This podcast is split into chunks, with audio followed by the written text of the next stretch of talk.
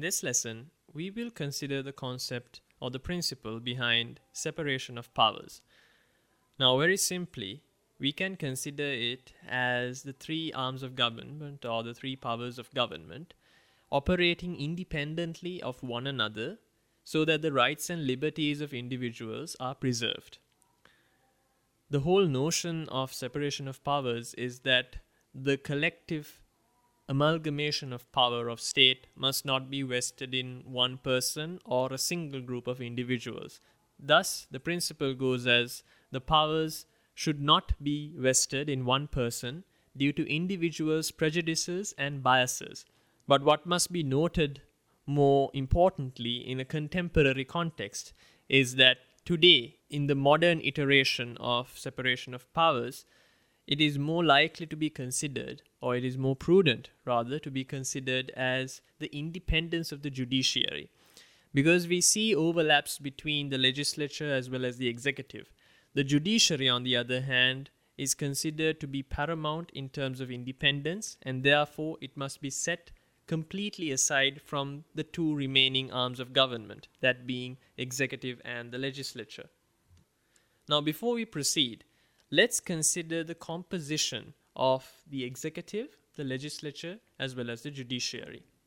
On the one hand, specifically in considering the UK, the executive is made up of the crown or the queen, monarchy, as well as central government. Now, the central government is composed primarily of the prime minister, who is the head of state, as well as the cabinet of ministers. On the other hand, the legislature or the body that has the power to make laws, is made up once again of the Crown, the House of Commons, and the House of Lords. It's a distinctive point that the UK has a bicameral parliament, which is made up of the House of Commons and the House of Lords.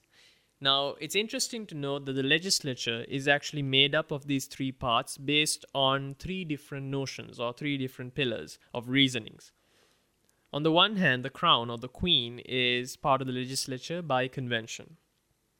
The House of Commons is an elected body, and the House of Lords is an unelected, appointed body. Thirdly, you have what I consider as one of the most important arms of state, which is the judiciary, and in the context of separation of powers, of distinct importance. The judiciary is made up of all the judges in courts of law and the lay magistrates. Now, at this juncture, it's important to retrospectively look at the Lord Chancellor, something that I briefly touched on in the topic of the Constitution earlier. The Lord Chancellor was one of the few individuals or officials in the government or state who actually had a position in the executive, the legislature, and the judiciary and therefore he came under a lot of criticism. The position of Lord Chancellor came under a lot of criticism for not adhering to the principles of separation of powers. For instance, as I noted earlier, the contemporary notion of separation of powers deals with the independence of the judiciary and that it is separate from the executive and legislature, which in itself can have certain overlaps occurring. But the Lord Chancellor, before the actual position was removed, was, for instance, the Speaker of the House of Lords, therefore being the head of the legislature. He was also the head of the judiciary. Therefore, there was a clear encroachment on the independence of the judiciary. Now, it's important to note that the Constitutional Reform Act of 2005 actually reformed the post of the Lord Chancellor and was replaced uh, in the judiciary by the Lord Chief Justice. And now, following the Supreme Court Act of 2009, the House of Lords is no longer the apex judicial body in the country. It is now the Supreme Court of the UK. Now that we've had a brief overview of the principle and the concept of separation of powers, let's have a quick summary overview of what we discussed as well as what you can take forward into your next topics. So, as the main premise or the foundation of the topic, you have the three divisions of state, which is legislature, judiciary, and the executive. Now, there are various conventions which are in effect, much like those constitutional conventions that we discussed in the earlier topic. There are notable connections or notable relationships which are there between the legislature as well as the judiciary, as well as the executive and the legislature. For instance, between the legislature and the judiciary, there is a convention to note that there must be no criticism of the judiciary by parliament. In terms of the executive and the legislature, there is ministerial responsibility, something we briefly touched on in the previous topic. According to Barnett, separation of powers is a relative and amendable concept. What this means is you can either have completely no separation of powers, which means it's a completely fused infrastructure. You can have full separation of powers, where each body is completely independent of one another, which might not also be the best scenario. And you might have a weak separation of powers, something similar to the position of the Lord Chancellor at one point in the UK. Now, the very notion that the separation of powers deals with the independence of the judiciary as well as the three arms of state acting independently from each other means that in order for the state to run, in order for the machinery to be active, there must be certain relationships and certain regulations that operate either by way of law or by way of constitutional conventions. So, firstly, let's consider the relationships that are prevalent between the legislature and the judiciary. Vauxhall notes that the judiciary must give effect to the intent of Parliament. Having a look at Pickens and British Railway Board, we note that there can't be any questioning of a validity of an act of Parliament in terms of the judiciary. Have a look at Pickens in the case summaries for a more in depth analysis of the case, as well as how you can actually implement it in your answers to problem questions or theory questions that come up during examination situations. On the other hand, we have the relationship between the executive and the judiciary. Firstly, there is judicial review of executive orders or executive decisions. And you have the distinct portion of constitutional law which relates to the royal prerogative, something we will look at in depth a bit later on in this course. But for the purposes of this lesson, I urge you to have a look at the infamous GCHQ case, again available in your case summaries.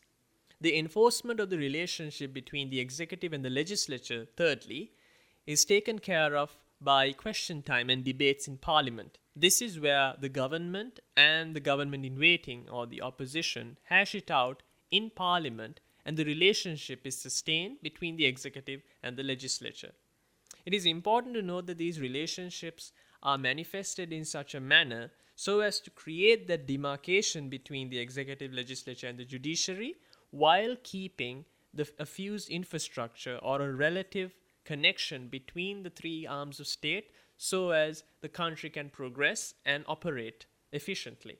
Now, I've noted on several occasions that the contemporary notion of separation of powers primarily deals with the independence of the judiciary. There are three main aspects that determine whether there is an independent judiciary. Firstly, you have the aspect of bias. Have a look at DIMES in your case summaries for an in depth analysis on bias and how it affects the independence of the judiciary. Also, in order to make sure that judges are not influenced, as well as the independence of the judiciary is sustained, there must be security of tenure, something that has been enforced and granted by the Act of Settlement in 1700. Also, finally, in order to create the notion as well as actual judicial independence, there must be immunity for judges from suit in either a court of law or in parliament or any other executive order. Therefore, if you consider Sirros, another case available in your case summaries, you'll be able to identify how judicial independence has been sustained there have been much commentary on the concept or the principles of separation of powers. Lord Diplock has noted that separation of powers can be considered as Parliament making law and the judiciary interpreting it. That's one of the simplest ways of actually identifying the concept or the notion of separation of powers. On the other hand, Montesquieu has noted that there is a clear demarcation between the arms of state. The independence of the judiciary as a contemporary context also is aligned with this particular notion of Montesquieu's. That was a brief, summarized overview of separation of powers. This particular topic is important throughout your course of study of any LLB degree program in constitutional law or public law, as it keeps coming up in many other areas of the subject matter as well. Also, when you progress in your LLB program and take on subjects like jurisprudence or administrative law, this comes in quite handy as a foundation, being the entire subject of constitutional law as well as this specific topic of separation of powers. In the next lesson, we will consider a very pivotal and a specialized aspect of constitutional law unique to the United Kingdom, which is the royal prerogative.